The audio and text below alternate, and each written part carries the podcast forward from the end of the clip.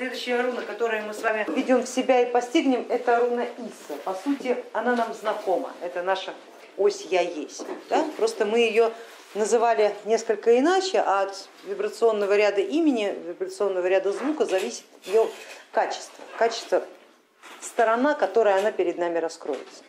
Итак, руна Иса это наша ось Я есть, но в определенном преломлении, в определенном взгляде на нее. А именно самая ее сердцевина, самое главное, то, что является основой и структурой вашей души.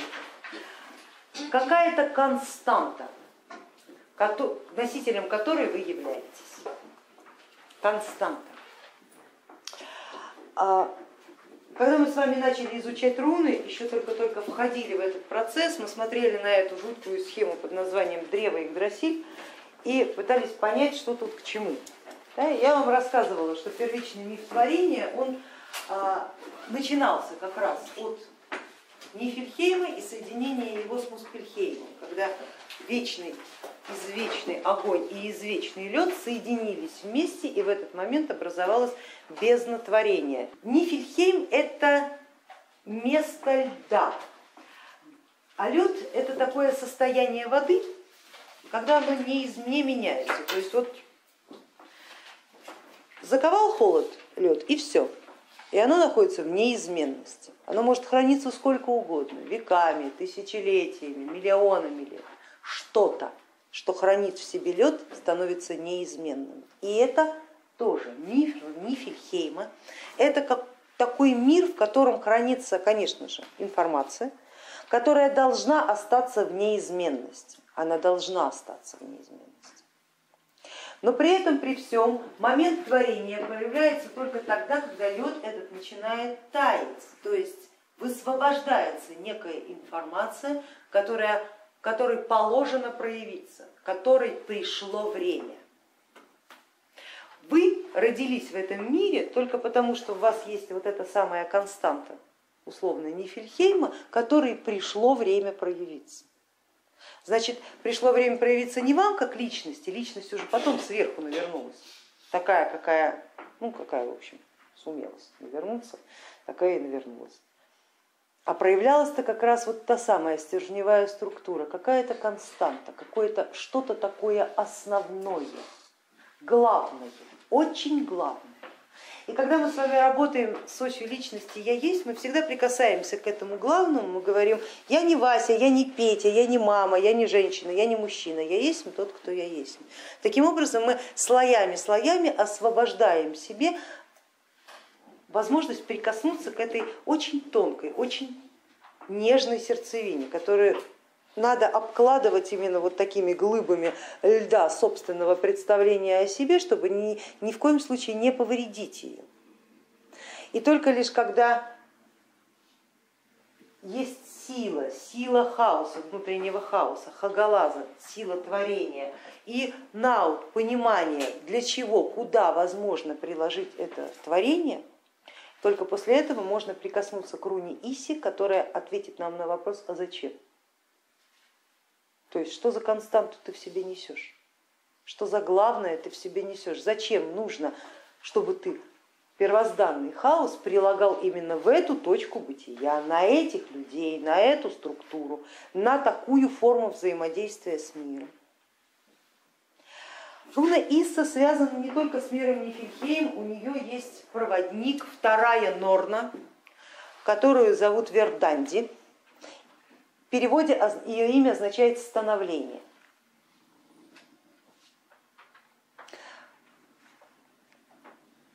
Становление как форма взросления, здесь, если мы в таком виде будем распаковывать это понятие, это будет не совсем полное понимание, а полное понимание в большей степени нам даст положение, второе положение руны Иса на древе Игдрасиль. Она является ключом к миру Нифельхейма, но, как любая необратимая руна, также еще является связью, связью между тем же самым миром Нихельхейма и миром Мидгарда. Мидгард. Мидгард это срединный мир, которым, ну скажем так, в некоторых источниках называют нашу землю. Это не совсем так. Это не совсем так. Потому что если брать в, образе, да, то наша Земля это вот вся структура, прошлое, настоящее, будущее. Мир Мидгарда это настоящее, то есть сиюминутный момент, момент, в котором есть жизнь, есть процесс, и процесс, который можно оценить. Иса, руна Иса, которая воздействует из мира Нифельхейма на мир Мидгарда, фиксирует момент.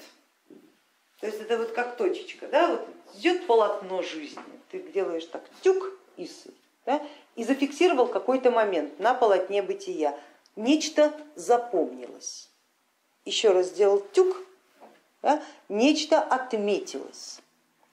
Руна Иса поможет нам в окружающей реальности, во всем этом ворохе событий, в котором мы погружаемся, и значимых, и незначимых, и мелких, и не очень, безошибочно выделять главное. И это главное что-то конкретное.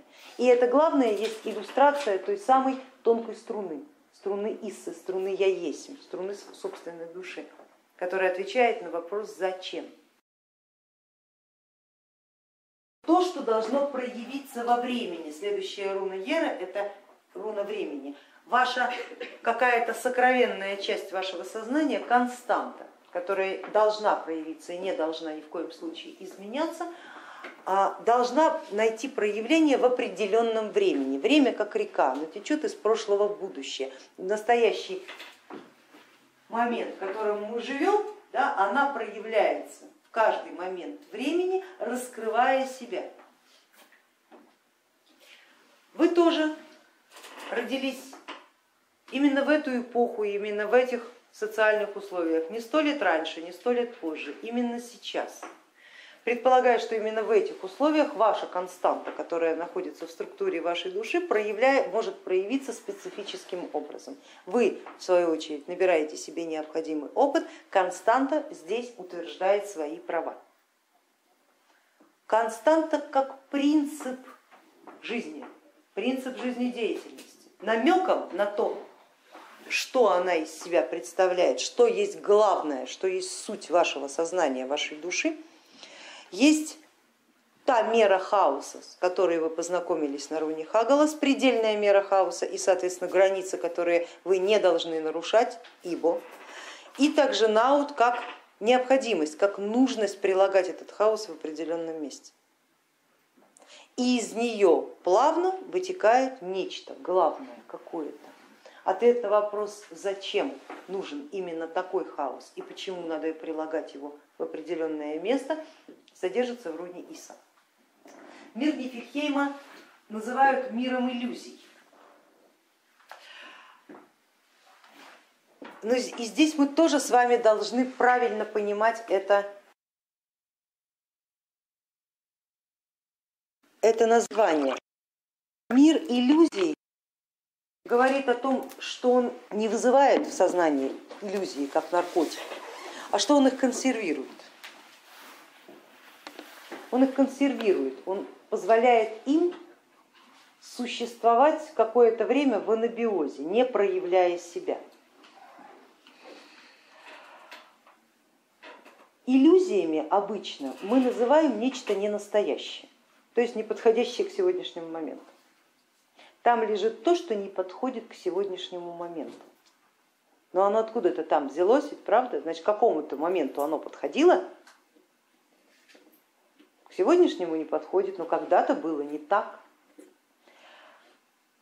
Огромнейший кладезь информации, старой информации, уже готовой информации, которая по тем или иным причинам не оказалась не востребована в прошлом, то есть она не сумела пролонгировать себя в будущее. Когда какая-то сила, какой-то пантеон, какой-то бог, какое-то сознание, какая-то душа не находит востребованности в сегодняшнем мире, то есть алгоритмы ее поведения, алгоритмы достижения результата не могут считаться добром, а становятся типичным злом, то есть неэффективные модели поведения, носитель этих алгоритмов, тот, кто их породил, Бог, человек, сознание, уходит во тьму, вот сюда.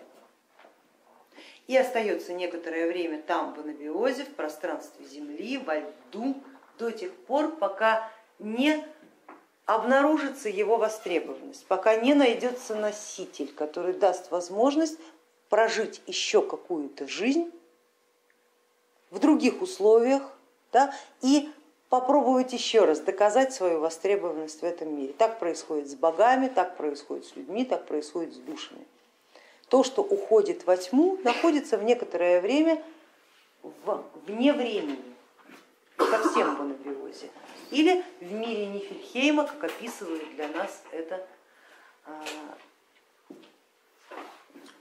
северная традиция. Но стоит только искре Муспельхейма, извечному огню, согреть своим огнем мир льда, высвобождается что-то, высвобождается какая-то память, которая получает вторичная потребность и необходимость и возможность проявить себя, вторичную жизнь. Проходя через мир Йотунхейма, беря себе память своего прошлого существования, она проходит все становление до будущего. И если вот оно дотягивает до будущего, это значит, что жизнь считается прожитой не напрасно. Совсем не напрасно. Поэтому мир Нифельхейма это мир сохраненных иллюзий, то есть сохраненного прошлого, то, которое сейчас не существует, но имеет право получить вторичное творение. Вы, как вновь рожденные в этом мире, также когда-то проходили через это состояние. Но не конкретно вы как личность, а именно та тонкая струна вашей души, которая выражена в руне Исса. Когда мы вводим в себя руну Исса с такой формулировкой и с таким вибрационным рядом, мы ее обнажаем, эту струну. Прикасаясь к ней и прилагая знания уже имеющихся всех сил, проявленных в первом эти, а также силу руны Наут и силу руны Хагалас, мы таким образом разрешаем себе еще раз проявиться, осознать, зачем нужна эта жизнь, еще раз, зачем, что конкретно надо сделать, какую ошибку предыдущего, предыдущей жизни исправить, почему предыдущая жизнь оказалась неуспешной. Здесь подтягиваются огромнейшие ресурсы. Через Хагалас и через Наут идет апелляция к миру Альфхейма, чтобы он выдал какой-то пакет правильных решений, чтобы ваше сознание могло сразу опираться хоть на какие-нибудь алгоритмы успеха. Там, семью получить какую-то, да, там, образование получить какое-то, то есть это алгоритмы успеха выживаемости в человеческом обществе и как основа, как подложка проявить себя в дальнейшем. И вот если вы разгадываете эту шараду, если Иса показывает вам, что вы должны здесь сделать, какую константу проявить, какой первопринцип жизненный вы должны проявить, вы достигаете успеха и ваше сознание, соответственно, становится победителем.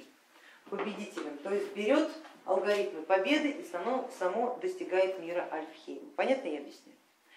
Хорошо.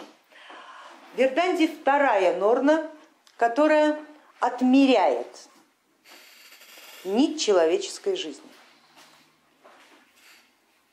прежде всего отмеряет по первичным показателям. Если у человека, скажем так, мало осталось незавершенных здесь дел, если его сознание ушло во тьму, потому что ну, просто не успело закончить что-то, да, то, соответственно, и жизнь человека будет отрезана ровно на тот промежуток, который ему нужно доработать, доделать дела. Но если предыдущих воплощениях, в предыдущих жизнях он не прикоснулся к работе а, со своей я есть, да, если он не реализовывал первопринцип носителем которого он является, то, соответственно, эта нитка может быть очень и очень длинной, пока не исполнит. Но здесь надо понимать как бы саму вот эту алгоритмику. Считалось, что длинная жизнь это не совсем правильно.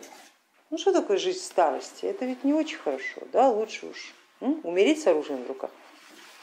То есть правильно умереть, достигнув результата. А в любом случае Верданди знает, что вы должны сделать в этой жизни, какую конкретно константу здесь проявить. Ее имя, хоть и написание его несколько иное, Верданди, но очень созвучно с извечным скандинавским термином, символом, который описывает такое русское понятие, как судьба. Оно называется вирт, э, согласно северной традиции, вирд. Вирданди, вирт, намекая нам о том, что это богиня Норна, она есть богиня судьбы, и самой ключевой ее сердцевины судьбы. Почему у человека и вообще почему у всего сущего есть судьба. Судьба есть у того, у кого есть задача. Судьба полагается тому, у кого есть задача. И норны потратят на тебя драгоценную пряжу только в том случае, если у тебя есть задача. Вот та самая сердцевина души. И богиня Вернанди, она покажет вам, есть ли у вас эта задача. Они работают в паре. А, все руны, которые мы с вами прошли, Хагалас как источник творения здесь, в этом мире, руна Наути через богиню Урт как метод познания собственного прошлого, прежде всего своих собственных ошибок. Почему в прошлой жизни-то не получилось? Зачем надо было еще раз воплощаться? Почему дали второй шанс, почему раньше не давали, почему сознание некоторое время, вернее я есть душа, да, находилась в анабиозе, прежде чем она получила право еще одного воплощения для того, чтобы что-то реализовать. Какие ошибки были сделаны в прошлой жизни, ведь мир Йотунхейма хранит эту информацию, еще как хранит. Мир Нефикеева покажет, что именно надо делать, на чем сделать упор в этой жизни, чтобы больше не разбрасываться, чтобы точно понимать, какого результата достичь, что в тебе главное, какая у тебя здесь миссия, функция и так далее. На этом процесс познания собственной судьбы не закончится, будут еще две руны, которые будут это дело нам более качественно демонстрировать. Но вот это очень важная руна, руна прикосновения к своей я есть по самой ее сути. Не просто я есть тот, кто я есть, а на этом уровне уже надо искать ответ конкретный. Кто ты есть. И больше не ошибаться. Хагалас и Наут, влекомые и открывающие перед вами э, мир Альфхейма, страхуют вас от ошибок. Вы не ошибетесь. Они страхуют вас от ошибок. Если в сознании они уравновешены, Иса раскрывается автоматом. Поэтому хагалас и наут должны быть равны друг другу. Столько хаоса, сколько способно взять сознание, и столько науда, сколько способно взять сознание по причине хагалаза. Да, то есть они должны быть равны друг другу. Исова, Иса дирижирует этим процессом, она показывает зачем. Вот этого мы с вами и будем искать. Простой вопрос, да? короткий в одно слово. Но сколько жизней мы уже прожили, сколько раз возвращались в Нихельхейм, замерзая в определенной статике, для того, чтобы потом еще раз иметь возможность возродиться и еще раз поискать. Ну давайте сделаем еще одну попытку, теперь уже осознанно. Находиться в этом состоянии это крайне непривычное состояние сознания. И вы должны его, что называется, вот дотянуть до конца. Да? Не бойтесь этого состояния, состояние пропадания времени, состояние отрыва от самого себя, как будто вроде бы я, а вроде бы и не я. Помните, чем больше ваша существующая личность отлична от вашего я есть, вот от Иссы, тем в большей степени вы будете видеть вот эту разницу. Вы внутри не такой, какой вы снаружи, и это будет сразу же вам показано и понятно. Вот. И сконцентрироваться именно на Иссе, прикоснуться к себе подлинному, да, простой вопрос, зачем? Какой первопринцип ведет меня по жизни? Что главное? От чего никогда нельзя отказаться, что никогда нельзя нарушать, потому что это главное, разрушишь это, разрушишься. И вот на этом надо действительно сконцентрироваться. Сны вам в помощь, окружающее пространство вам в помощь, но прежде всего свои собственные внутренние сознания вам в помощь. Вы все это уже проходили, неоднократно и не одну жизнь. Постоянно спотыкаясь, кто на третий пути, кто на полпути. И всегда приходится потом опять начинать сначала. Ну, люди, по-моему, уже надо прекращать этот сизифов труд. Да? Один раз все-таки довести начатое до конца.